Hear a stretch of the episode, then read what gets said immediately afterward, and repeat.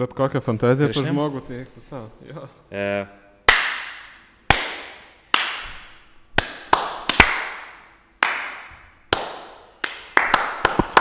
Ne, nesigauna. O e, kas turi gauti? choras, Ai, choras ne žaliukas.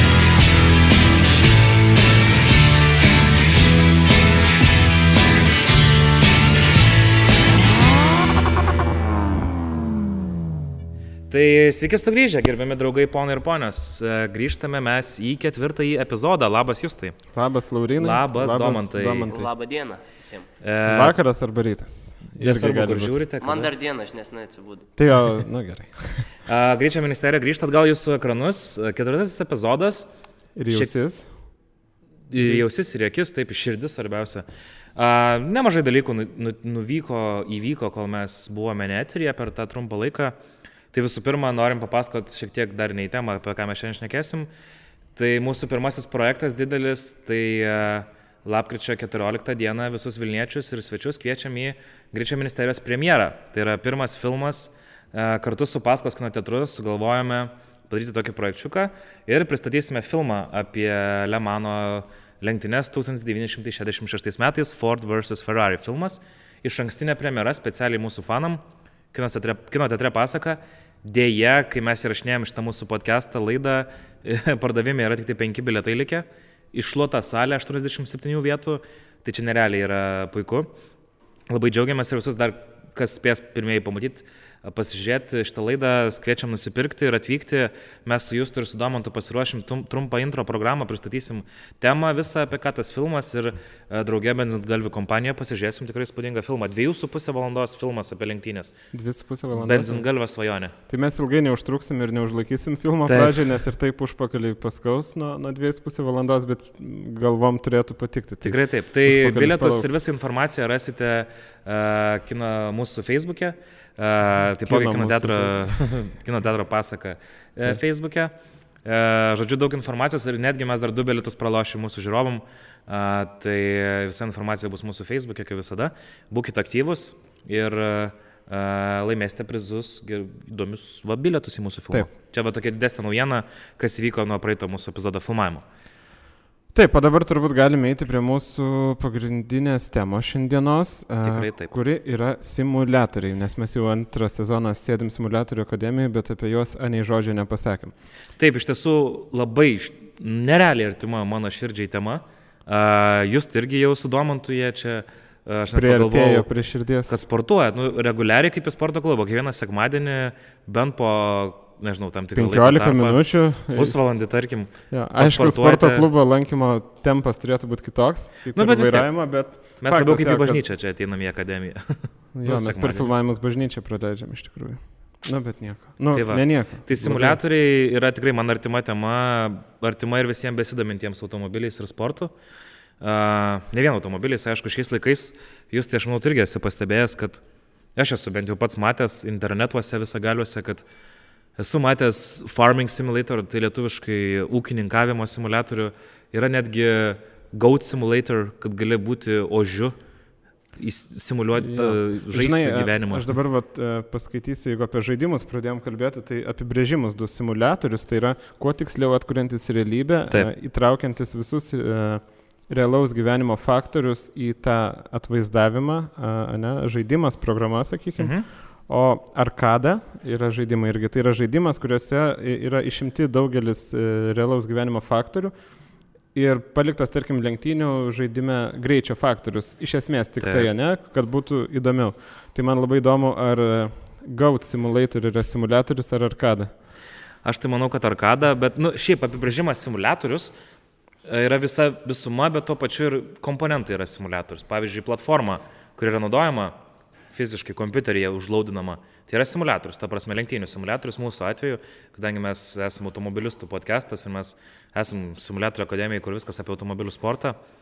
Bet tuo pačiu ir visa įranga, kėdė, vairas, monitorius, visa Taip. ta visuma irgi yra simulatorius teoriškai. Tai yra dvi dalis, jo. Tai pradėkim tada nuo e, pradžio, ne? Mhm. Beje, ruoždamas iš tai temai, e, ieškant informacijos, tai buvo e, Racing Simulator ir Driving Simulator. Mhm. Google paieškos man davė tai, ko norėjau. Tai Racing Simulator davė visą e, programinės įrangos e, informaciją, o Driving Simulator davė visą hardware, tai reiškia įrangos Taip. techninės informaciją. Ne? Bet e, simuliatoriai yra, kaip sakai, ne tik vairavimo ir pirmieji simuliatoriai, kiek man teko surasti, aš turiu omeny techninę dalį, ar ne? Aš nežinau, Mhm. ar dar kažkuriuose gyvenimo srityse turbūt ir daugiau, kur yra simulacijų, kurios Yra, leidžia yra. išmokti realaus gyvenimo darbą kažkokį. Krano simulatorių sumatęs. Taip, gali būti. Vaikam ten, kur žaidimai, pavyzdžiui, bet irgi simulatorius iš esmės. Taip. Tai va, bet a, pirmas toks simulatorius ir a, netgi mes, a, kas žiūri, uždėsim jo patentą, buvo a, orlaivių valdymo simulatorius, mhm. lėktuvų, lėktuvo skrydžio simulatorius, Taip. ar ne? Ir 1929 metais Edwin Link Amerikoje užpatentavo šį. Tai buvo lėktuvas pririštas ant platformos, pririštas, pritvirtintas mhm. Ant platformos, kurios e, bazėje buvo keli varikliai, kurie e, šitą lėktuvą judindavo e, šešiom, per tris ašis, reiškia, na, priklausomai nuo vairalažių pasukimo, reiškia, į vieną į kitą pusę sukdavosi jisai. Labai įdomi istorija, kaip jisai sėkmės susilaukė. Tai pradžiai jisai tiesiog buvo sukurtas, užpatentuotas ir visa kita. Ir, ir jis tiesiog buvo. A, ir jis neturėjo pasisekimo, bet a, čia tarpukario metu a, buvo Amerikos oro, a, reiškia, oro laivynai. Oro laivyno. Oro laivynai. Karinis, žodžiu. Jo, Amerikos e, kariam e, aviacijos buvo suteikta funkcija iš, išskraidinti pašto siuntinius. Mhm. Ir kadangi jie skraidydami ir išnešiodami paštą turėjo skraidyti nepaisant kokios buvo oro sąlygos, per pirmas kelias savaitės netgi buvo keli žuvę e, pilotai, tai jie sugalvojo, kad visgi reikia, reikia tą simulatorių panaudoti. Ir s- reiškia armija, Amerikos kariuomenė, atsiprašau, su, susitarė su Edwin Link, su kurieju simulatorių susitikti tam tikram mieste, dabar neatsimenu kuriam. Ir buvo prastos oro sąlygos, buvo labai blogas matomumas ir kariuomenė buvo labai nustebusi, kodėl jis taip greitai atskrido tokiam oro sąlygom, bet dėl to, kad jisai buvo išsisimuliavęs gerai Mhm. ir, e, ir moky, žinojo, kaip elgtis. Tai tada sudėrėjo dėl šešių simulatorių pirkimo ir taip iš esmės simulatorių tokia kaip industrija atsirado aviacijos. Jau antrojo pasaulinio karo metu buvo tokių pat naudojama apie 10 tūkstančių ir buvo paruošta keli šimtai tūkstančių aviacijos pilotų karinės. Ir paskui, aišku, tie simulatoriai tobulėjo ir tobulėjo, tobulėjo. Po kelių dešimtmečių atsirado simulatoriai, kurie turėjo ir vaizdinę, ir garsinę kažkokią tai aplinką sukurdavo. Ir tai dar labiau, ar ne, atkurdavo visą, visą tą a, skrydį. Taip, ir tai va, kadangi jau šitas e, oro, oro, e, orlaivių valdymo simulatorius e, pradėjo visą industriją, tai pasakysiu iš šios laikus, kad netgi Vilniui netoli mūsų, kur mes esam, kur filmuojam, yra Baltic Aviation Academy, Taip. kurioje, pilot, jo, kurioje taip pat pilot, pilotai yra ruošiami skrydžiams ir jie turi, dabar pasakysiu, man atrodo, e, septynis birots. e, Mažiau. Palauk. Aš per vartus D esu matęs. Taip, žodžiu, turi kelis. Jeigu Mhm. aš gerai atsimenu, septynis skaičiau šiandien. E, Septynis simulatorius, kuriuose ruošiami pilotai, simulatoriai, atkuriamas lėktuvo simulatoriai, atkuriama visi, visi valdikliai lėktuvo. E, Yra, Pilotų kokpitas. taip, visas e, kokpitas, jisai, jisai yra tokioj kapsuliai didžiuliai, Mhm. kad abu pilotai sėdintis per langus galėtų matyti neiškreiptą vaizdą. Reiškia, langai nėra monitoriaus ekranai, tai yra tikri langai, už kurių tam tikrų kampų yra padėtas ekranas, ant kurio yra projektuojamas vaizdas. Mhm. Tam, kad e, perspektyva neiškreiptų e, pilotų vaizdą. Tai va, e, netgi, reiškia, tam aviacijos simuliatoriui vyksta komunikacija su bokšteliu ir panašiai ir panašiai.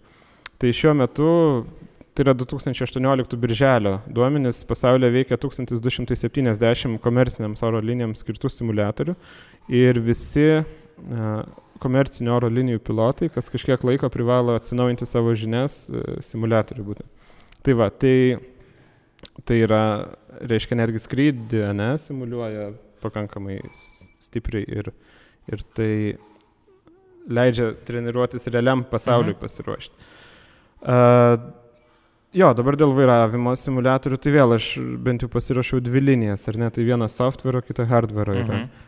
Ir softą pasakyk, kad, kaip tu manai, kada buvo sukurtas pirmas žaidimas, man nelabai ne apsiverčia liežuvių žaidimais vadinti. Platforma. Platforma, va, pirma platforma, kuri buvo vadinama simulatoriu. Pirmoji. Ar tai buvo 21 amžius? Tai nebuvo 21 tai amžius. Tai 1900. Taip, 82 metais. Būtent. Atari firma pagamino, Atari priklausė vienu metu Steve Jobsui. Taip, legendinė. Ir vad kaip jis sukūrė šitos nuostabius įrenginius, taip jis kūrė ir gerus dalykus. Tai 82 metais buvo Pole Position žaidimas. Mhm. Uh, atsiprašau, tai buvo Arkada pirma. Suklydau, tai pirmas uh, žaidimas su automobiliais, toks lenktynės, jau rimtesnis lenktynis. Jie buvo žaidžiami ant šitų, kaip jie vadinasi, žaidimo aparatai. Aparatai.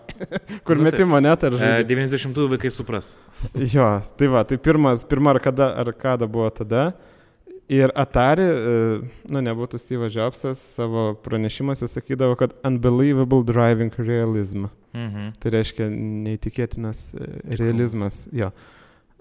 Aš drįščiau sabėjoti. Mhm. O pirmasis lenktynių simulatorius, vėl spėk, tada jau dabar tikrai simulatorius, kada buvo? 90 kažkėlintais. 89. E, iš Indianapolis 500 Simulation, taip ir vadinasi. Ir įdomu tai, kad, nu, tai laikomas pirmasis simulatorius ir jau buvo bandoma atkurti realią fiziką, telemetriją. Mhm. E, sukibimas su keliu skirdavosi tiek nuo greičio, tiek nuo uh,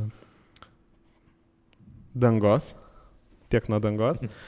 Ir galimybių modifikuoti buvo padangas, važiuoklė, aerodinamika šiek tiek. Ir labai įdomus faktas, kurį perskaičiau, kad Indianapolis 500 ar ne, tai 500 mylių, 800 km mhm. lenktynės ratu, kaip mes europiečiai tai matom. Ir netgi, pavyzdžiui, jeigu padangas sprogdavo, galėdavo padangas sprogti, likus keliam kilometram iki finišo, lenktynės baigdavosi.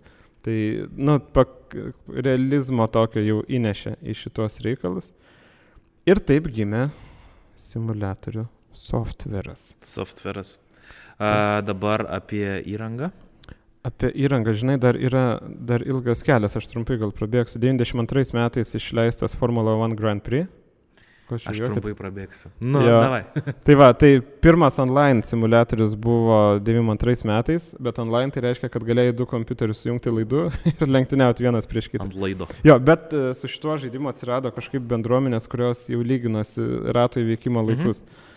Uh, tada dabar tu turbūt daugiau galėsi pakomentuoti apie šitą. 2003 metais išleistas žaidimas koks? Live for Speed. Beje, man buvo įdomu, kad jį kūrė trijų bičių komanda. Vis dar. Vis dar tie patys, ne? Uh, Viktor Van Vlardingen. Uh, kitų dviejų neatsimenu. Uh, uh, gerai. Bet tie trys žmonės buvo taip, aš vėliau apie tai papasakosiu. Aha, ok. Tai va, tai tada irgi čia tu, tu visą tą žinai, ne? 2004 metais yeah, išleistas Richard Burns Rally. Nu, turiu meni, kad tu tikrai gali čia relėti. Taip, mes papasakosim viską. Jo, tai iki šių dienų, ar ne, tas žaidimas gyvas, bet jis gyvas, kaip suprantu, todėl, kad bendruomenė jį atnaujina ir prideda visokių patobulinimų ir pa modernizavimo. Taip, mes galim prieiti prie to dabarties jau, tai aš papasakočiau plačiau, kodėl tai yra vis, dar naudojamas. Taip, papasakok. Ar jau atėjom, du visą įrangą papasakok. Tai aš čia tokius highlightus, tada 2.4 Richard Burnsas, 2.8 iRacingas, mhm. kuris orientavosi į online, e, mhm. reiškia lenktynės, ar ne? Ir 20 pradėtas kurti, 14 išleistas Assetto Corsa.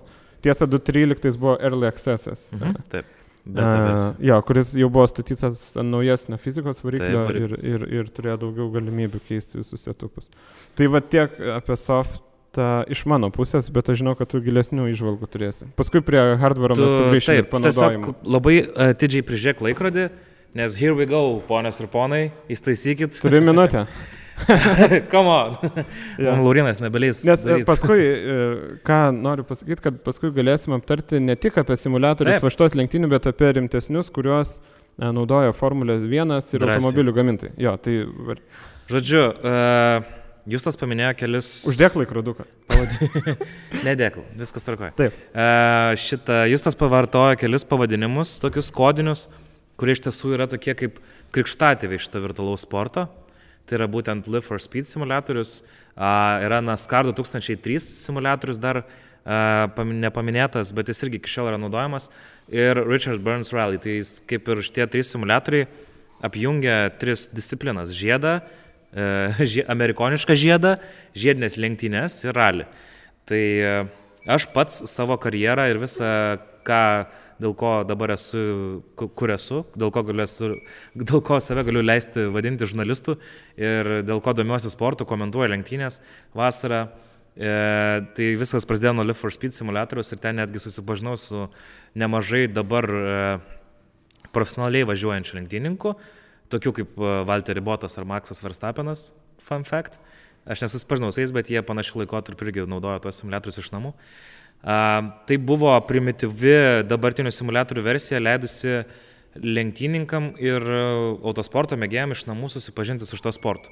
Kaip ir tu minėjai, nuo pirmųjų simulatorių e, esmė, kuo skiriasi arkadinis žaidimas kaip Need for Speed arba kitokie nuo simulatorių, tai kad tau jį žaidžiant simulatorių, nežinau, naudojantis juo, mhm. kokia formuluotė teisingiausia, e, tu gali pajausti daug daugiau dalykų ir tau ten jau reikia galvoti, nes tu Need for Speed įsijungęs, įsijungi klaviatūrą, pilnai užtenka visam malonumui pajausti, tu lenktyniauji daužais ir viskas tvarkoja.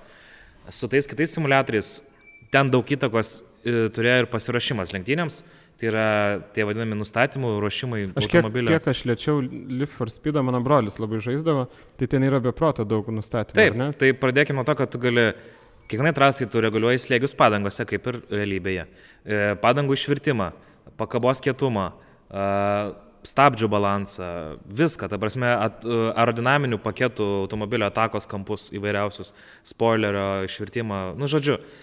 Ir ten tas pats, vien tas momentas, kad ten tau gali sprogti padanga.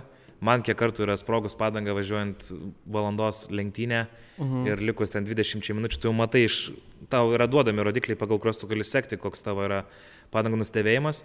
Live for Speed buvo tiesiog padangos toks imitacija ir tokia jau siulelis mažas ir kai jis lieka, būna toks dubimas ir sproksta padanga. Ir vien dėl to daugelis lenktynininkų naudojančių simulatorius žino, kaip elgtis realioje trasoje, galiausiai sėdė į automobilį, kai sproksta padanga. Tauras E, Tunylą turėjo patirties paskui. Gal net ir dėsim Ne- video. yra nemažai. Per vieną iš Feslapo etapų 2016 ir 2017 metais, kažkada tada vykus į Kačerginės Nemuno žėdę su Riksu važiavo, sprogo, ne, dingo stabdžiai. Bet jo, ar buvo sprogus padanga? Buvo ir sprogus padanga, bet dingo stabdžiai, bet jis tuo metu irgi žino, nes tai yra ga- galima simuliuoti ir virtualioje realybėje. Ir jisai tai, Tai- nurašė, kad jisai išsaugojo situaciją, išsakė dėl to, kad aš žinau, kaip elgtis instinktyviai Kitaip sakant, žmogin, žinių kalba jam tiesiog taip daug kartų jis yra padaręs virtualiai. tą visą manevrą atlikęs, kas vyksta, kas sproksta padanga. Mane tas asmeniškai realiam gyvenime, kai į mane įvažiavo sunk, sunkvežimis, aš žinau, ką reikia daryti, nes Pildyti deklaraciją. po to jau apsišaukus ir apsikeikus, a, kai, nes aš žinau, kaip elgesi automobilis lenktynėse virtualiuose, į tave ne kartą kitas įvažiuoja lenktynininkas ir tu žinai, ką reikia daryti, norint išgelbėti automobilį, tai man tie refleksai irgi padėjo išgelbėti tiek automobilį, tiek gal net ir savo gyvybę, nes buvo labai pavojinga vieta. Grįžtant prie simulatorių, kodėl yra naudojama, naudojama, naudojami seni simulatoriai 2000, 2000 metų pradžios vis dar, tai yra vadinamasis e, atviras kodas, kai e, kuriejai e, leidžia bendruomenėm, tavo minėtom, patiems modifikuoti simulatorius. Dėl to yra naudojamas Richard Burns Rally, beje, toje platformoje vyksta ir Lietuvos virtualaus ralio čempionatas, Skuba E-Large, šiemet įvyko pirmasis sezonas. Vien dėl to, kad ten, kaip ir minėjai, jis sukurtas buvo 2000 2003 metais, kažkada tada. Nu, maždaug, Taip. žodžiu, 2000 pradžioje. E, atviras kodas reiškia tai, kad ten dabar jau atsiradę 2004, yra. VRC ir R5 klasė automobiliai, nes tai yra ga- galima modifikuoti ir viską atnaujinti visą softą. Aišku, dabar Dirt 2 yra naujas, atnaujintas ir labai malonus, fainas simulatorius, bet RBR vis dar yra naudojamas. Live for Speedas nebėra naudojamas, vien dėl to, kad į rinką atėjo tavo vėliau paminėti Racingas ir Assetto Corsa. Racingas yra amerikonų kūrybos simulatorius, orientuotas daugiau į online uh, simulacijas, tai yra, ten yra labai paprastas interfejsas, vadinkim, ta aplinka naudotojui, kai tu labai nesunkiai gali prisijungti serverį, važiuoti, ten yra reitingavimo sistema, tau kyla licenzija ir taip toliau. Ir ten yra patog- patogus softas ištvermės lenktynėm. Assetto Corsa yra toks labiau individualus simulatorius, čia tokie du skirtumai. E, italų kūrybos 2006 metais, kaip sakėjai, pradėtas kurti, 14 išleistas, dabar išleistas yra ir kompeticionė versija Assetto Corsos, kur yra su World Endurance Championship, kad tu bendradarbiaujant sukurtas simulatorius. Ir e, pertrauksiu, Va. daugelis šitų e, platformų kūriama tiek su lenktynių serijom ar nebendradarbiaujant, tiek turint visas licenzijas iš automobilių gamintojų, Taip. iš trasos savininkų. Nes... Trasos yra skanuojamas lazeriu, čia yra įdomus momentas. Taip. E, aišku, kai yra modifikuojamas ir daromas iš namų, kartais naudojama Google Maps ir, pavyzdžiui, mes kol kas dar tu, neturim nuskanuotos lazerių kačerginės Nemuno žiedo, bet Bikernikai ir Parnų 24 autoringas yra skanuoti lazerių. Ir lazerių reiškia, kad trasos atkūrimas virtualioje erdvėje yra milimetrų tikslumu Taip. nuo realios trasos, ar ne? Kiekvienas. Paprastai šnekant, jeigu buvo akmenukas tuo metu skanuojant, jis bus ir virtualiai, ir simuliatoriai. Taip. Tai va. Ir ateikime į Lietuvą. Pagaliau čia labai išsiblėtėme apie tą naudojamą įrangą. Dar išeisim iš Lietuvos vėliau. Jo, išeisim dar iš Lietuvos, bet apie įrangą prieisim, nes jinai tiesiogiai susijus su veikla. Tai atvykime į Lietuvą ir į Simulatorių akademiją į 2016 metus, gruodžio mėnesį, gruodžio 15 dieną ar 14. 15 dieną išėjęs straipsnis, pagal tai radau. Tai 14 diena, manau, yra simulatorių sporto gimimo diena Lietuvoje ir Baltijos šalise. Atsidaro Vilniuje pirmoji simulatorių akademija, Šeiminiškių gatvėje 5A. E, Ten buvo pirmoji akademija visoje Lietuvoje ir Baltijos šalyse. E, Trys simulatoriai paprasti ir dabartinis čia stovintis šitas. E, Vieno monitoriaus paprasti vairai, du jauni druskininkiečiai, Laurinas Šerneckas ir Ignas Abečiūnas, įvykdo savo seną svajonę, kurią turėjom visi. Nes tarpusavį mes buvom pažįstami online, važinėdami iš namų, turėdami paprastus vairus iš topo centro, e, bet visi vis kirbėjo visiems mintis, kad kaip būtų kietai susirinkti visiems. Buvo netgi taip daroma, žinau, kelis kartus išnuomotos patalpos, sodybos, atsivežti savo vairai, kompiuteriai ir ten būdavo tokie lamparti su vairalasdėm.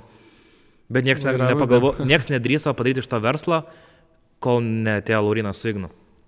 Dabar paėdėkime 2019 metus, turime tris akademijas Lietuvoje - Vilniuje, Kaune ir Klaipadoje. Vilniuje 3, Kaune 4, Klaipadoje 3 simulatoriai, nu tai apie 10 simulatorių per visą Lietuvą. A, Žinau, kad Rygoje kuriasi simulatorių, akad- ne, ne simulatorių akademija, bet toksai vat hubas A, ir visam pasaulyje tai tobulėja. 2016 16 metai Nesta Dream to Drive čempionatas, Lietuvo žienių lenktynių čempionatas. Ir e, ta data irgi yra svarbi tuo, kad e, nuo tų metų prasidėjo, ar metų po to prasidėjo glaudus simulatorių sporto entuziastų ir profesionalių sportininkų bendra, bendradarbiavimas federacijos lygiu. Tai yra Lietuvos automobilių sporto federacija pripažįsta simulatorių akademiją kaip e, vietą ir nuo to laiko būtent akademijoje yra licenzijuojami profesionalūs sportininkai, kol jie nepraeina 10 valandų specialiai parinktos programos, tol jie negali eiti laikyti teorijos ir tol jie negauna lenktynininko licenzijos.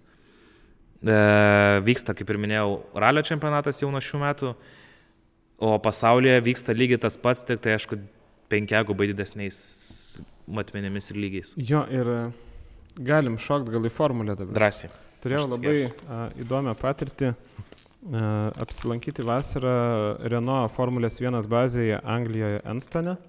Ir tenai po visų, po visų vėjo tunelių ir, ir, ir inžinierinių patalpų nuėjome į tamsų kambarį, kuriame sėdėjo trys bičiukai prie kompiuterio ir žiūrėjo per stiklinę sieną į vieną vairuotoją, kuris važiavo simulatoriui.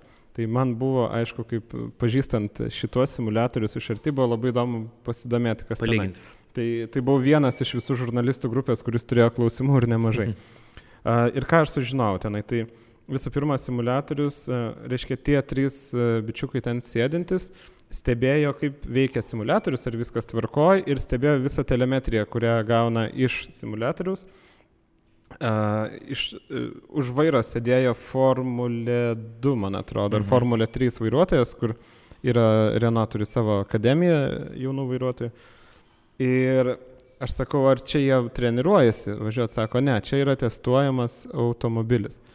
Uh, tai reiškia, visų pirma, pats simulatorius tai ne tik kėdė, bet yra 2018 metų, atrodo, visas kėbulas automobilio uh, padėtas ant platformos, mhm. uh, motiono, ne, judantis. Uh, ir 180 laipsnių kampų projektuojamas vaizdas. Ir, ir va sakė, aišku, sako, jie čia tobulina ir savo vairavimo įgūdžius kažkiek, bet jie yra pakankamai aukšto lygio, kad jie galėtų testuoti automobilio naujus komponentus. Tai reiškia, Formulės 1 komanda a, turi visų pirma tokią galingą programinę įrangą ir kai aš paklausiau, kas ją sukūrė, tai jis, e, nusišypsojo, sako, visko negaliu sakyti, bet žaidimų kuriejai čia prisidėjo. Mhm. Tai reiškia tų pačių žaidimų kuriejai platformą, atsiprašau, kuriomis mes čia platforminame, žaidžiam, kuriejai Naudojamės. jo turėjo užsakymą ir iš kelių Formulės 1 komandų, nes sakė, jie naudojasi, jie dalinasi šitą programinę įrangą. Ir reiškia, jie, a, kad jiem būtų pigiau a, įdėti, pagaminti naują dalį formuliai, jie pirmą ją suprojektuoja a, kompiuteriniu būdu Taip. ir ją įdeda į kompiuterinę mašiną. Ir tada tas pats a, Formulės 3 vairuotojas ją bando trasoje. Tai vad, kol mes tenai stovėjome, mačiau, kad jisai su nauja kažkokia tai dalimi, nežinau kas tikrai, ar aero dalis ar kažkas, jisai važiavo trasoje ir davė e, atsiliepimus. Tai reiškia, Mhm. mašina po šito posūkio jaučiasi tokia ir tokia. ar ne? Tai va, tai sužavėjo, kad e, tokia galinga įranga, kuri leidžia numatyti, kas būtų automobilyje, jeigu būtų tokia ar tokia dalis. Tai ant kiek tiksliai yra fizika, aerodinamika ir visos kitos veikiančios jėgos atkurtos, kad, mm, kad nebūtina į trasą išvažiuoti. Ir į tą patį simulatorių tie pagrindiniai F1 vairuotojai sakė, atvyksta bent kartą į mėnesį ir pravažiuoja su nauju automobiliu ar ne, nes, nes Formulės 1 uh, automobilis kinta per visą sezoną, reiškia, Taip. jie kiekvienam etapui Ir gali. jie neturi testų, negali testuoti mašiną. Ribo yra Jo. griežtai sankcionuojamas Taip, kiekis. Tai Čia viskas nedaroma dėl kaštų sulyginimo. E, ne, sąlygos, kad būtų lygios visam komandom. Taip. Nes vienas Turi- gali užsipirkti Tai daugiau. sakau, dėl, dėl kaštų. Ribotą laiką, e, kai kurie neturi savo trasų, važiuoja į- pas kitus į trasas. Jo. Pavyzdžiui, Ferrari gali savo turėti trasą. Mhm. Dėl Mersų nežinau. McLarenas turi. McLarenas. Jo, bet kaip ir vėjo tunelio valandos yra ribotas, taip ir Taip. testo, ne, ribotas. Tai va, tai simulatorių reiškia koks aukštas lygis, ne, nes žinom, formuliai, nu vis tiek aukščiausios technologijos ir tenai uh, simulatoriuje viskas Mhm. mhm. yra daroma.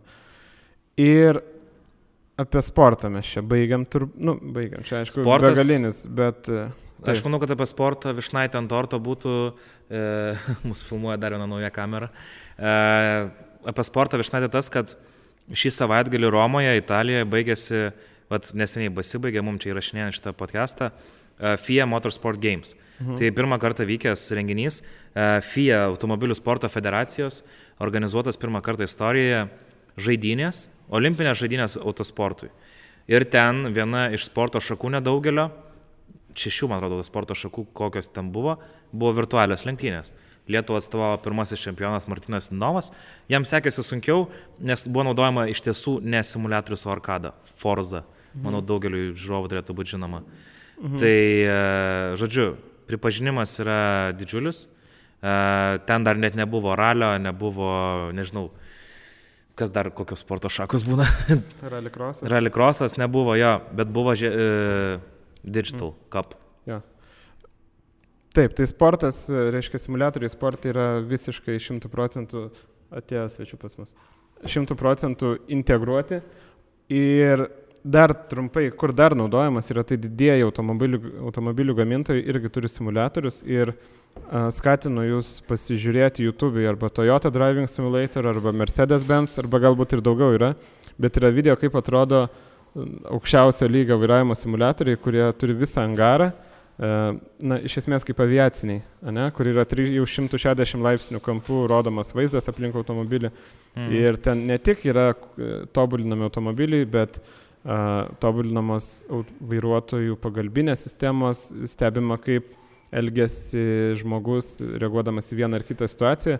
Ir panašiai simuliuojamas įvairios situacijos e, ir po to daromės išvadas ir daromos naujos technologijos. Ir radau visai įdomų dalyką, tai yra amerikiečių simulatorius. Puslapis yra National Advanced Driving Simulator, tai galite surasti. Mhm. Tai Ajovos universitetas turi didžiulį simulatorių, kurie daro įvairius testus, nu, žinai, moksliniam tikslam naudoja. Ir jeigu kas skaitė mano automobilio apžvalgą, žino, kaip aš nemėgstu liečiamo ekrano, tai ten radau tyrimą, kuris nurodo, kad liečiami ekranai sumažina mūsų vairavimo gabumus Mhm. ir panašiai.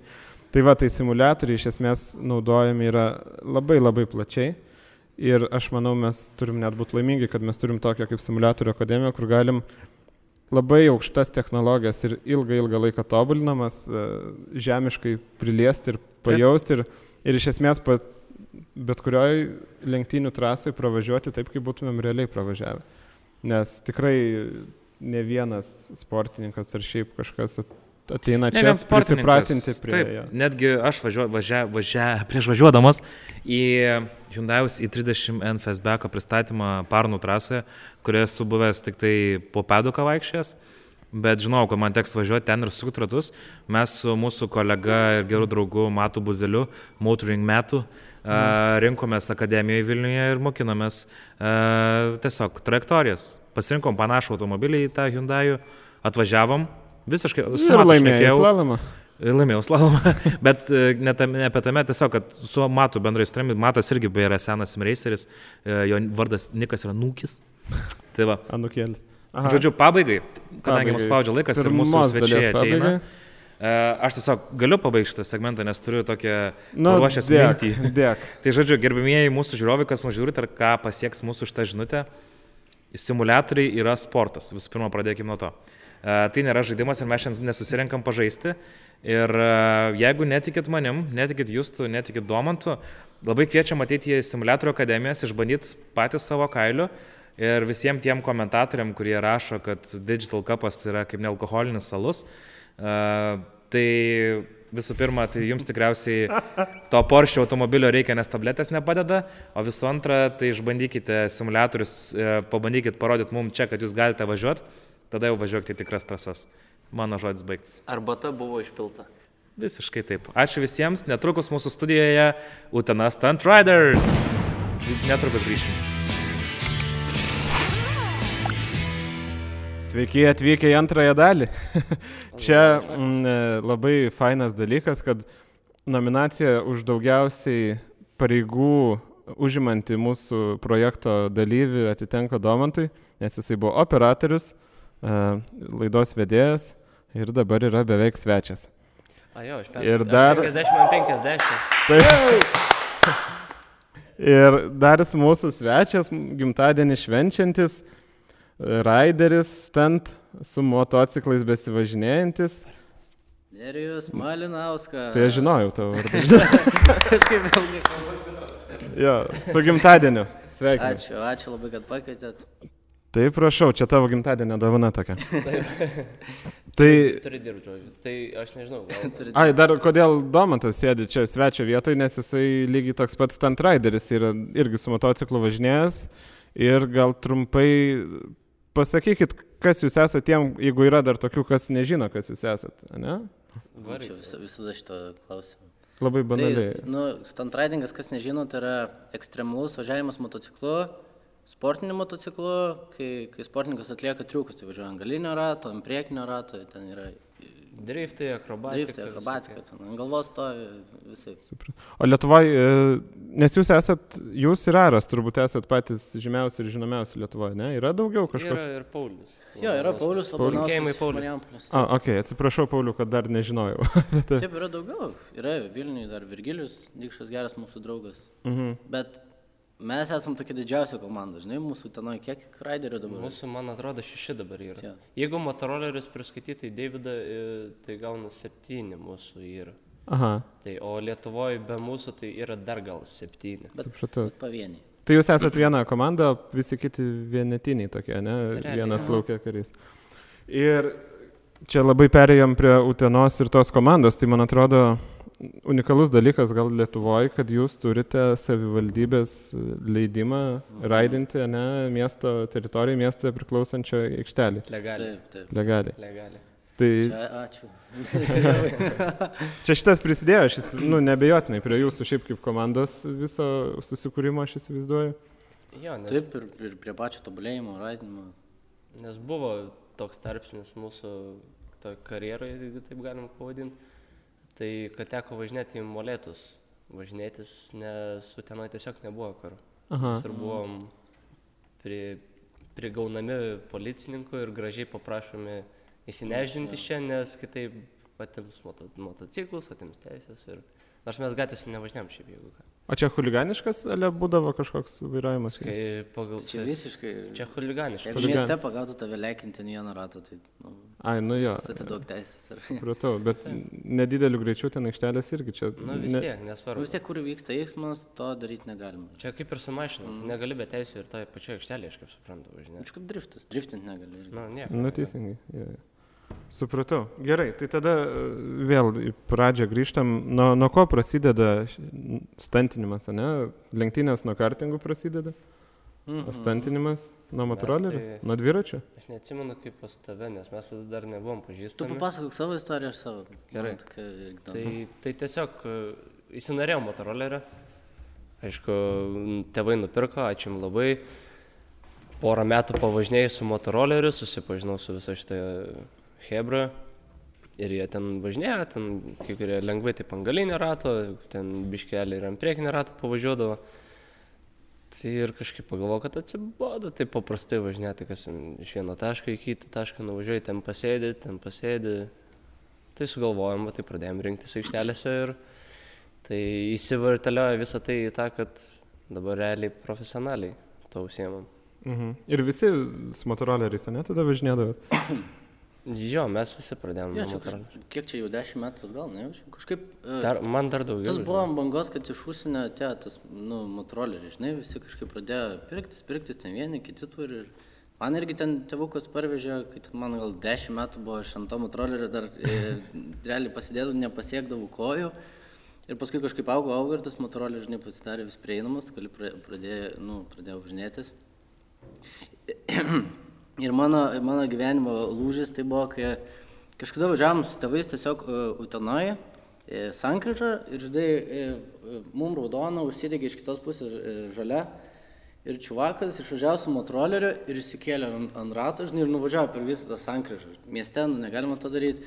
Ir aš taip, kas čia ir kodėl aš dar to nedarau, žinai. Ir viskas. Nuo to karto kažkaip pradėjom mokytis, visi kartu susipažinom. Aš dar net teisų neturėjau, ten nuo 13 metų. Jo. Jūs jau važinėdavote, manęs neišleisdavote. Tai turėdavau vienas prie namų gatvelį važinėti. Kai, kaimynų siaubas buvai ta. Kaimynų siaubas. Paskui miestiečiai buvo visi tapo tada. Nu, Bet čia priima mes- miestiečiai, sakykime, kiek žinau, kiek Utenoj būnu, būnu karts nuo karto, tai jeigu jūs treniruojatės, tai sustoja mašina, ne, pažiūrėti aplinkui. Jo, su, sustojo daug mašinų, iš tikrųjų daug žmonių sustojo pasižiūrėti. Daug kas, į... daug kas yra pripratę prie mūsų, prie garsų, nes, per tiek metų nes per tiek metų tikrai mes labai garsiai. Aha, o Viskas, nes ten tenos ir gyventojams šalia triukšmas yra, nes aplinkui jūsų aikštelė Jo. kaip ir nėra. Jie už daug. medžio Už yra. medžio. Tai ten... Ten- nesidžiaugia, ne?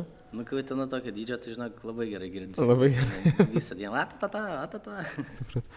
Jūs pradėjot nuo šitų e, motorolerių, dabar išaugo, to yra jaunoji karta, kurie ten iš jūsų mokosi, žiūri Labai nedaug. Nedaug. Labai. Buvo vienu momentu bumas kažkoks, keli perėjo ant motsų didesnių. Jo. Nes nu, mūsų laikais, tai mūsų kiek, labai daug motorolerių būdavo, Taip, ne? Visi- atsimenu, mūsų mitai buvo ten sezono uždarimas, pasikvietėm a, vieną hebrytę iš Malėtų ir vieną hebrytę iš Anikščių. Tai darėm motorolerių sezono uždarimą, ten mūsų buvo apie 120 motorolerių. 120 iš trijų šitų miestų. Taip. Taip. Bet paskui Okay. kažkaip labai greitai prasimėtė, žinai, vieni išlaikė teisės, perėjo, perėjo ant mašiną Mhm. ir viskas tai baigėsi, o mes vakas likom, žinai, nuoširdžiai patiko raidint. Ir... O yra išaugusių sportininkų su mašinom, kas dabar Ge važiuoja. Gedas Vilkas, linkėjimai. Jo, vedukas. E, ši šiaip a, Davidas Taraškevičius, irgi linkėjimai. Kam dar linkėjimus perduosi? Daug yra šiaip, bet dabar net neatsimenu. Eigo. Jeigu kas stabdyk, pokalbį, bet, kas- bet kuriuo metu. Aš turiu klausimą iš Instagramo. Sveiki. E, Rašo Instagram'e greičio ministerijos at mr.matonis klausė, o jūs kalbate apie jaunąją kartą, negalvojat kažkada, kadangi patys esate ne pirmo jaunumo žmonės jau, kaip gali matyti mūsų žiūrovai iš raukšlių, e, ar negalvojat organizuoti burelių kokių jaunai, jaunai kartai, kuri norėtų ekstremalių sportų užsiminėt, būtent Utenoje, gal net toksai. Po pamokinės veiklos. Šiaip pas mus buvo tokia mintis, kažkada, kad reikėtų padaryti stunt campą. Mhm. Jo, bet nežinau, jeigu žmonės, jeigu jau jaun- jaunimas susidomėtų tuo ir, ir norėtų, tai gal kažką ir Jo, pagalvotų. čia šiaip geras klausimas. Aš manau, kad ateityje mes dar dasigyvensime kito, nes, nu, kol kas dabar patys važiuojam, raidin, kad pasitreniruotume, žinai, nes turim daug pasirodymų, e, važiuojame varžybas, tai, nu, turi dar fi, savo fizinę formą palaikyti. Mhm. Bet kai pradėsim mokyti, nu, vis tiek reikia daug technikos prisipirkti, reikia motus specialiai tam paruošti, nes... Jo. Ne- Nes kai ne- kurie gal, gal nenori savo, gal neturi, bet nori pabandyti. Ar tinka, ar netinka. Tai ne? reikėtų suteikti tą.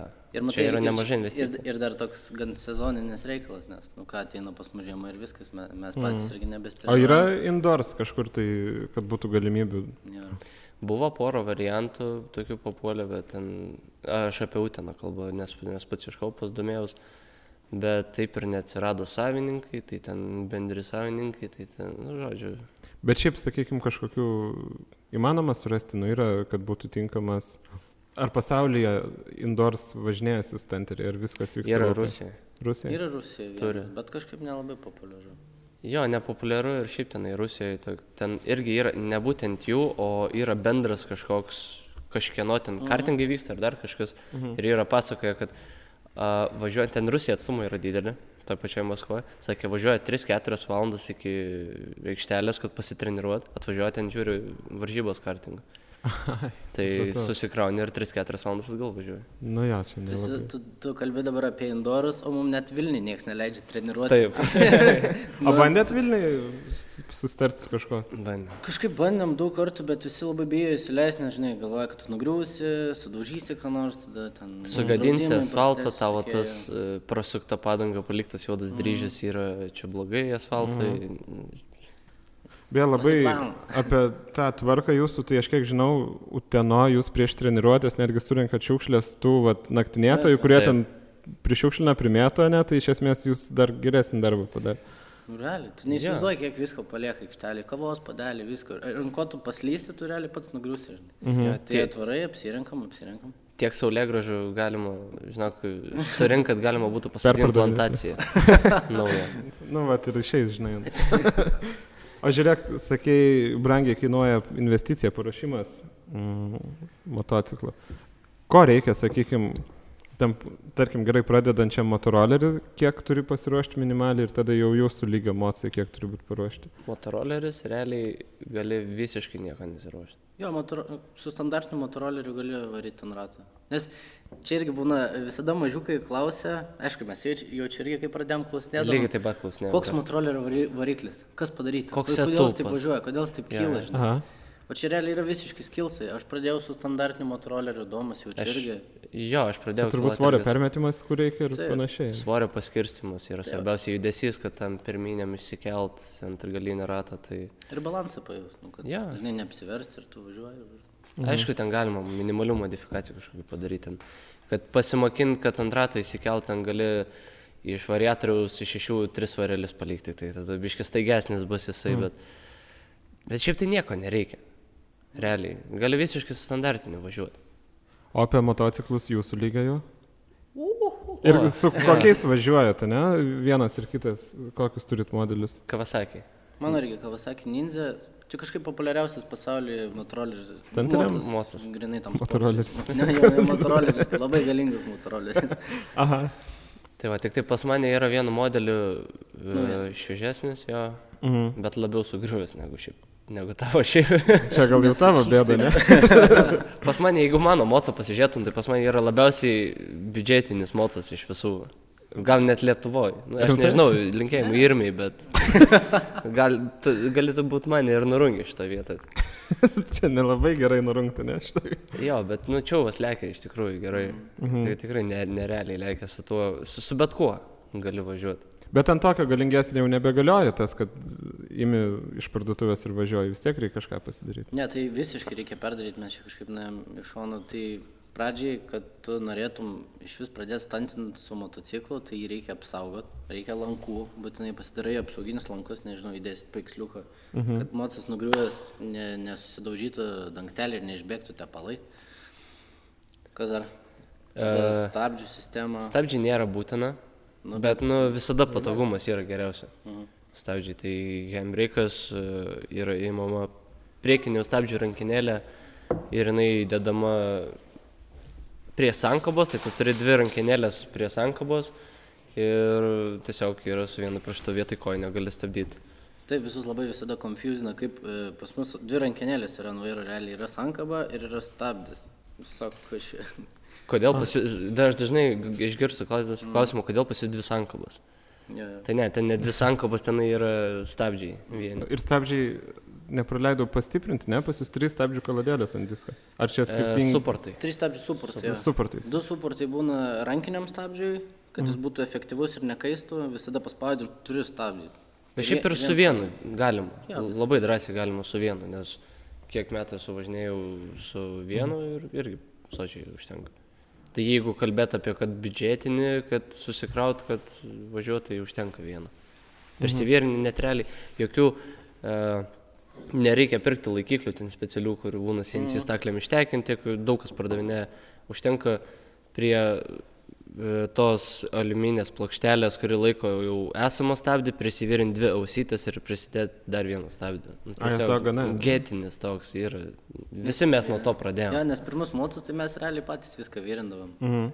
Sen nuvažiuoji pas kokį nors draugo tėtį ir, ir paprašai suvirinkit man apsaugą, suvirinkit man, žinai, stabdžiam ten kažką ir, ir viską patys darydavom. Viską, O dabar jau atsiranda įmonių, kurios e, realiai gamina daiktus su CNC staklėm, viską gali nusipirkti. Lietuvoje čia turbūt. Yra Lietuvoje. Yra Lietuvoje Lietuvoje, mūsų bičiulis e, Tas pats ėmėsi to. Vi- Virgis. Aha. Nu, tie mocijai dabar geriau atrodo, žinai, kai yra geresnės, gražesnės detalės, atrodo profesionaliau, žinai, net ten taip suvirinta viskas paprastai. Ir tas sportas dabar, nu, kyla jis irgi, realiai, čia labai jaun, jauna sporto šaka, žinai, jūs mhm. jaučiu niekada nebūtumėt sugalvoję, žinai, kad...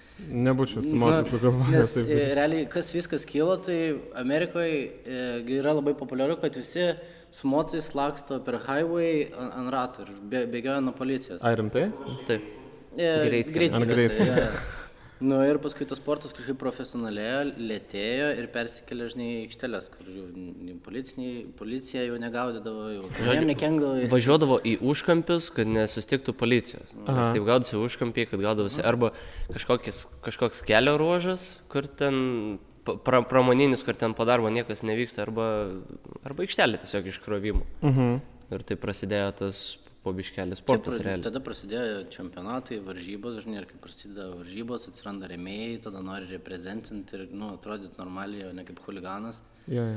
Ir mes vis dar stengiamės tą įrodyti, kad nu, mes nesam huliganai. O yra tas požiūris toksai? Taip, net ir policijoje Šiaip atvažiavus. labai- jo, Rimtai? Bet labai- pagerėjus. situacija Tarkim, gerokai. ta pati Utenos policija vis dar taip pat, ar jau jie susidraugavo su jumis? ne. Ar čia policija- šiaip, Ta prasme, jaučiu, Mes- mes visos Lietuvos policijos žinomus ir Faslapė kartu važinėjom, tai visada... Renginiai, daug, daug Nu, renginių suprantu, yra kad mes Aha. stengiamės normaliai propaguoti tą sportą, ne... Bet visuomenės požiūris vis dar yra, ne? Kad huliganai čia susirinko ir daro kažkokias nesąmonės. Nu, Kažkaip seniau būdavo labai, dabar... Dabar apmažėjo, mažiau girdžiu, kad huliganai čia. Matai, mes e, kiekvienais metais e, Utenoje per miesto šventę darom didelius pasirodymus. Mhm. Susirinka tikrai daug žmonių ir jaučiu, žinai, kai ateina žmonės, mato, kad čia vyksta, kad viskas aptverta, vyksta tvarkingai ir nu, geras šau gaunasi, tai gal tada supranta, kad tai nu, ne huliganai, nes mieste mes nedarom tokių dalykų. Jo, nes aš tai... Ai, ne, nesakysiu. tu tai įsilaikai. Jo, aš vienintelis turiu teisės. Ja, o Domantas nesakys. Aš nesakysiu. O apie renginius kalba, tai nes vis ir šiaip stebint atrodo vis daugiau ir daugiau, kur jūs kviečia, ne? Ir dar renginiai tai viena ir varžybose, ne? Daugiausiai į užsienį, kaip suprantu, važiuojate. Taip, Lietuvoje nelabai užsiema, žinai, organizuoti tas varžybas, nes reikia prizinių fondų, vėl pinigėlį, žinai, nu čia kitoks Ir darbas. Lietuvoje norint daryti, tai jos turėtų būti tarptautinės faktas, ne? Nes Lietuvoje, kaip sakėt, tų dalyvių 14 būtų Jo. nu, geriausiu atveju. Taip, Jei nori, kad gerų varžybų būtų, kad daug atvažiuotų žmonių, tai reikia kviesti užsieniečius. O O užsienį, kur vykstat, kur važiuojate? Čekiją mačiau? Čekija, į Lenkiją jau labai senai esam buvę važiuoti. jo, Lenkijoje šiaip seniau vykdavo, dabar Vykdavo. irgi taip. E, Latvija, Estija. Estija. Tenai aktyviau viskas vyksta. Tenai... Šiaip ar tenai vietinių, sakykime, ar toks biškiai iš šono klausimas, bet ar Lietuvoje yra daugiau ar mažiau palyginti su kitom artimom šalim? Nu, šitų su stantelių? Lenkija mes niekaip negalim lyginti, nes ten yra žmonių kiekis didesnis ir ten daug raiderių ir jie, jų lygis labai didelis, mm. e, labai aukštas. Latvijoje tai nėra labai daug. Latvija Keli. vienas arba du, turbūt. Tik tai stenterė, ne? Jo. Estijoje kokie 3-4 geriausiu atveju. Tai Lietuvoje koncentracija dar pakankamai Tarp didelė. kitko keista, kad Latvija neturi raiderių, bet tarkim, kai organizuoja varžybos, tai būna Pačios geriausios. pačios Rimtai? geriausios. Jo. Nes žmonių palaikymas būna žiauriai fainas, žmonių daug būna. Jo, ir Latvijai, va, kas su lietuviais, tarkim, skiriasi, tai Latvijai, kad ir žmonės, nes vyksta kurortinė miestelė, mm. ten žmonės tiesiog atostogauja ir būna užtverta gatvė, padarytos varžybos ir žmonės tikrai, gal net kai dauguma pirmą kartą mato šitą sportą ir visi labai palaiko. Ir visą motosportą jaučiu labiau palaiko. Jo. mm, Kokia Latvija ir Latvija. Nu, Latvija Nu, turbūt, kad ir, ir ralis kažkaip būna dažnai daugiau nusisekęs. Sorry Lietuva, bet nu tenai... Na, ja. Aš kiek žinau, ir Latvijos motociklų federacija yra gerokai toliau pažengus kai kuriais dalykais negu Lietuvos Esu motociklų. girdėjęs. Ja. Nors va tų pačių sportininkų iš mūsų pusės, tai... Bet varžybas labai geras daro. Mhm. Tai tada gerai, varžybos varžybom, kokiu, kokiu pasiekimu turit didžiausiu? Čia duosiu tau. Kaip su teisė mane? Aš važiuoju savo malonumui. Aha. Tai aš nevažiuoju dėl vietų. Aš, aš labai džiaugiuosi, jeigu lieku ne paskutinis. Mhm. Tai man čia yra. Labai gerai, Du, tris aplinkiau, tai That's the spirit.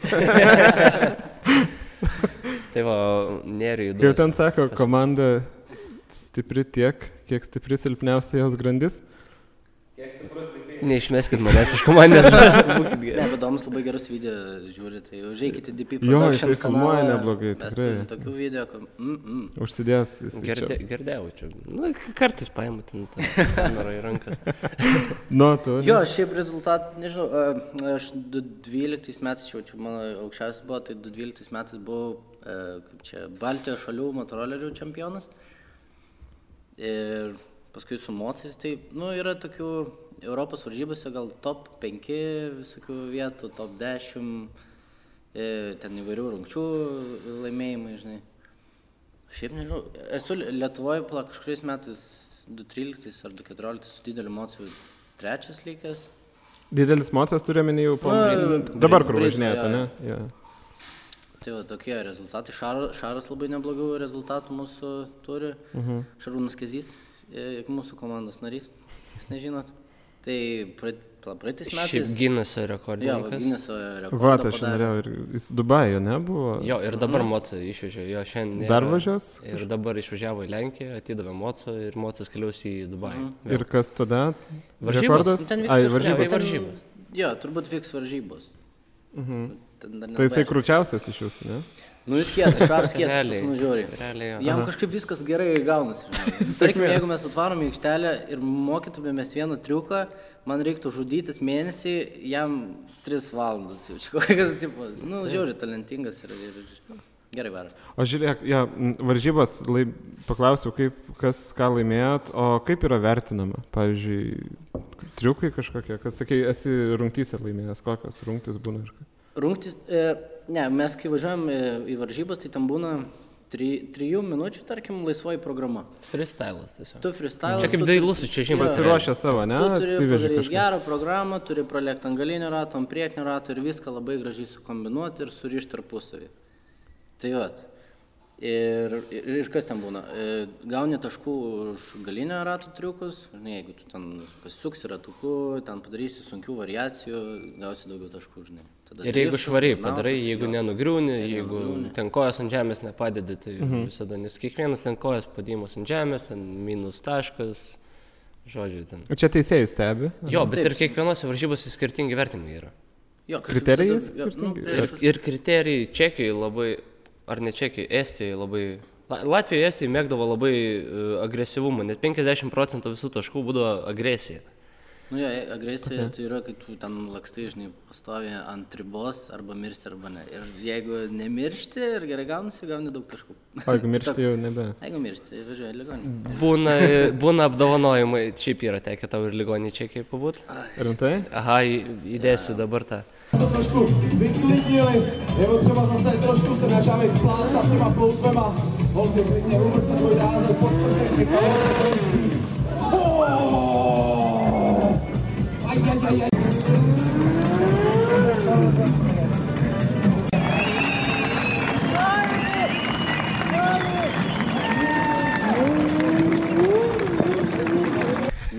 Įdė, įdėsiu, idėja. jau įdėjau. Jau dėl. Jo, per varžybas, žinai, būna kartais nustengiasi pušinį ir vis tiek jaudinasi 3 minutės šlovės ir, žinai, turi padaryti visus triukus gerai. Ir, ir sklandžiai. Ir kartais pamiršti, ką nors padaryti. Ir, ir kartais perpušinį. Tai praeitais metais čekį kažkaip durną klaidą padariau. Ir norėjai ištaisyti ten, kur niekada, ne, žinojai, kad niekada negalima taisyti. Taip, žinai, ne, ne visada pagalvoji. Tai va, nugriuvau. Mhm. Važiavam ligoninę persišviesti. Ir ką rado? E, Sumušimai. Tada sumušimai žiauriai stiprus buvo, bet net nepajau. Nes taip nėriau per petį, kaip. Jau, Atakavo asfaltą. Realiai. pa- pamatysit E. Iš Twitterio irgi klausimas tą pačią temą mūsų žiūrovų. Laukiam klausimų iš Twitterio, kas Twitterio, taip, e, Klausia, kokios, kadangi tai ekstremalus sportas, kokios yra didžiausios jūsų patirtos traumos? Taip, kokios traumas, kas Nerodom, bet apibūdink. Čia klasika šitas klausimas. Kiek esate susilaužę kaulų, taip sakant? Ir kokios latiniškai, jeigu gali. Aš, aš jeigu ką, tu, nulį susilaužimo. Aišku, čia Labai stiprių griuvimų yra buvę, kad negaliu su ranka pakelti kuprinės nuo, nuo žemės du mėnesius, bet tiesiog... Tai jinai taip ir sumušimas. stovėjo ant žemės, tokių prinėtus. Ne, su kita ranka teko pakelti. Ai, okay. nėra, man jis į save trečiojo asmenį. nėra krešų turėjo daug ir visokių, bet tai ačiū Dievui, sulūžusių kaulų dar neturėjau. Visai čiurnam nelabai seka. Čiurnos būdavo labai daug kartų tr trunka, nu, patempė. Kai aš nežinau, visokių su, sutrenkimų, bet lūžių, ačiū Dievui, dar ne. Net skilimų jau čia ne, nėra, nėra buvę. Mm, ne, aš net galvoju dabar, yra šarai gal. Gal. Nu, Matai, kažkaip per tiek metų, kiek, nu, nemažai raidam, nu, tu tą emociją gan supranti, kaip valdyti. Mhm. Ir tik gan labai ekstremalioje situacijoje tu taip jį paleisi, kad, nu, galėtum susilaužyti ką nors. Jo, ir mes e, realiai net, žinot, kaip yra tas, žinom, kaip nugriūt. Mhm. Jeigu matom, kad jau viskas, tai mes šokom nuo moco, mocas, kadangi apsaugotas. Kad lankai. apulta. Jo. Ir, ir neri viską, kad ir ant žemės krysi, taip Mhm. susubražysi šalmo, bet bent jau neprisiplosis taip. O, nu, patys išvengėt, o mocas, sakykime, nu, jis turi tą apsauginį rėmą, ne viską, bet būna Mhm. kažkokių krešų arba po sezono, kad reikia labai ten tvarkyti jį. Ar iš esmės tik tai rebuildą? Nu, ta prasme, ne rebuildą, at kažką patvarkyti. Kiekvieną žiemą pas mane yra rebildas. Pilnas. Taip, nes susitranka žiauriai. Aha. Pi- Pilnas, pilnas. Tai tu pagalvok, kad- Bet tik kosmetinis ar normaliai jau? Normaliai su rėmais. Nu, bet šiaip jo, lūšta, lūšta viskas, lūšta rėmai, lūšta e, plasmasės. Nu, nes realiai tu pagal- atvažiuoji treniruotę, motas krenta kokius pem kartų. Mhm. Ir jam reikia visą sezoną atlaikyti. Nu, tai gaunasi, kad jo, mes juos, e, nu, prižiūrim, bet per visą sezoną realiai susikala. Ir tada off-seasonė tu vėl viską išardai, kaip, kaip bralinė mašina. Ten perdažai, sutvarkai, sustiprini, suvyrini, vėl visą atgal, rebuildas, patys frapinti išmokom, plasmasės dizainas. Patys darot? Dizainas Nes buvom dabar jūsų dizainas labai kietas čia. Kas žiūri, tai pamatys, Jo, ne? Avengerių. Komikone. Komikone nu, buvom, darėm pasirodymus. Prieš kokias didžiausias yra tekę didžiausiuose renginiuose? Tas lapė ten su policija nevarinėjot. Su Jo, Norbert Faslapas, labai kietai būdavo, ten mes Būdavo. kelios, kelios jo būdavo. Linkėjimai gėdriai. jo, faslapas būdavo žiauri kietas renginys, nes ten esam pasirodymą darę ir su Norbe. Tai, tai kombinavom tą visą pasirodymą su drifto elementu, tai buvo žiauri kietų. Sudėdo. Mes dar eterį. Jo, buvo greičiausiai pas mus dabar e, daug vaizdų uždėta, nes kameros dingo. Svarbu garsą turėjom. Paskutinis Nu, turbūt. nieko, į pabaigą Laurinui interviu pirmą ir- kartą irgi prie, prie kameros. Jo, mes visi rotuojamės pareigom. Kur baigiame Tai kokiuose did- didžiausiuose esate ir įspūdingiausiuose renginiuose pasirodė? Kiek ir faslapė būdavo žmonių? Kai jau faslapas aukštumoje buvo. Šimtas tikrai ten būdavo. Šimtai tūkstančių. Bet Nu va. čia žiūrovų turiu minį. Tai darėm pasirodymą, Faslapį, kai buvo 10 tūkstančių žmonių, su, su Norbe, kombinavom irgi su, su Driftu. Šiaip žiūrėjau, reikėtų su Norbe daryti pasirodymą, nes jis gan geras vairuotojas ir žinai, kad nežūsi, nes esam vieną kartą darę su tokiu drifteriu pasirodymą, kur aš sukuosi ant ratų su, su mocu, šaras sukosi ir drifteris pareina aplink mane, bet žiauriai arti ir visas gyvenimas prabėgo pro akis, galvoju, o kaip pločiau, bet viskas gerai Tai baigėsi. clipping pointą gerą pasidarė. ne? Clipping pointą, bet tas e, čuvakas pareidamas link manęs, traukė Hembreiką ir susilaužė ranką. Ir praėjo pro pat, mane, jo, tai, fu. Tarsi kombo ten gerai. O, gerai. bandė užtraukti, bet nutrūko ranka ir. Nutrūko ranka. Jo, tai va, tai Faslapė darėm, kur čia e, šiais, e, šią vasarą darėm 1006 km lenktynės irgi labai daug žmonių buvo atidarimo ceremonija, šiaip labai daug žmonių buvo centre palangoje. Palangą nušėrėm šiais metais. Visai gerai. Dar dabar grįžau ir matėm. Ai, Aišku, tai jau užsikalbėjom. Ir norėjau dar klausimas iš žiūrovo. Klaus. E, iš YouTube'o. kontaktė.ru. Pas mus nėra iš kontaktą klausimų.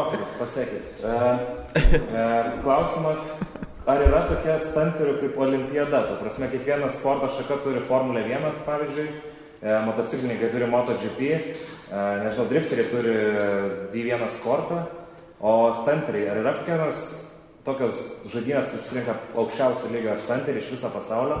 Ir ar tai yra jūsų tikslas sportuoja? Taip, tai aš, kas, e, žiū, kas klausos mūsų iš kontakterų klausimas, а есть там какая-то олимпиада?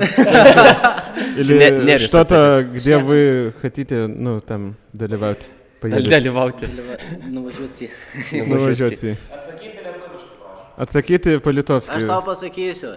Toki- e, Tokios kaip olimpiados nėra ir kaip ir tokio čempionato, kuris būtų organizuojamas po federaciją, nėra. E, Stantridingo varžybos yra Pavienis pa- dalykas. O šiaip federacijos pripažįstama, aš e, įsiterpsiu, biškai pripažįstama ta sporto šaka, ar dar jinai Neaišku. kelia Su Lietuvos skinas? motociklų federacija tai niekada Nu, aš jokio apie rimčiau kažką. tai e, girdėjau Vengrijai, tarp kitko, ta Europos Film, ne? filmas e, Federacija. daro tas varžybas, bet ten pagal labai senas Ten dvi, vos ne taisyklės, ten 20 žiauriai metų kažkas tokio tom taisyklėm nieks nekeista, ten Mhm. ba bardakas kažkas. Kur ant vienračio cirke važinėdavo. Nu ne, ten kažkoks, e, tu ten gauni taškų, jeigu ant moco užsidedi papildomų dūmų ir ferverkų. Tipo, tai kas net neapsprendžia tavo skilsą raidinant, tai kažkaip žinai keista. Bet, bet šiaip 3 eurai už dūmų raketą. Taškai lėmė. Ugnies kamoliukai. vis važiuoji, degi ir laimi varžybas. Tiesiog, pravai. Nes šiaip realiai pasaulio mastu tai Europoje vyksta geriausias varžybas, tai yra Čekija. Taip. Pačias geriausias susirinka apie 80. Jo, 80 kečiausių ten raiderių iš viso O, pasaulio. o, Iš... taip. Jas. Nu, ten labai susijaudinti. Jeigu griūti, tai geriausias. Tai va, ir Tai- ne tik Europos, iš, e, atvažiuoja iš Amerikos, Australijos, Brazilijos, e, dar iš kažkur tai, ten, iš Kolumbijos, man atrodo, buvo. Jo, ten, ten geras Hebros susirinka ir labai aukštas raidimo lygis. Šiaip tai šiais laikais, kai nuvažiuoju pažiūrėti, tai Hebras skrenda ant moco, realiai. Taip pat labai įdomu pažiūrėti pačiam kaip fanui ir dalyvauti, jeigu negriūni. Ok, tai šią liūdnesnę gaidą galim ir baigti mūsų pokalbį turbūt. Ką turit dar pasakyti? Norėjau sakyti, kada artimiausias jūsų pasirodymas, bet turbūt kada off-season dabar, ne? Šiemet gali jau Jo, dabar nebus. jau off-season dar raidinsim, kol nepradės nei. Kas nori pažiūrėti, jau tenoj prie Utenio stadiono raidina. Jeigu norit paklausti, kada rašykit jam Instagramą. Tai galim dabar pasakyti. Savaitgaliais nuo 2 iki 6 grubiai. Galim. Taip, galit mums patiems parašyti. Et Utenas Traders Instagram ir Facebook'e. Kontaktą, ne? E, Pasiekit mane Instagram, Neris Malinauskas, pasiekit Domantą Good Guy DP. Manęs nesekė. Ju- Justelė, ne. Tu čia ir taip Nepričiau. Tai va, tai kas norit išmokti raidinti, rašykit irgi tais pačiais kontaktais. Pa, jeigu Akademijos dar nėra, bet jie, man atrodo, mielai padės. Jo, iš pradžių pravešim, pažiūrėsim, kaip jaučiatės, tada jau galvosim. Kas Visada nori tokių džemperių, man atrodo, pardavime nebėra pas juos. Nebėra, bus naujų. Sukursim. Ne? naują. Ok, skirsit procentą nuo pajamų ir gausit džemperį.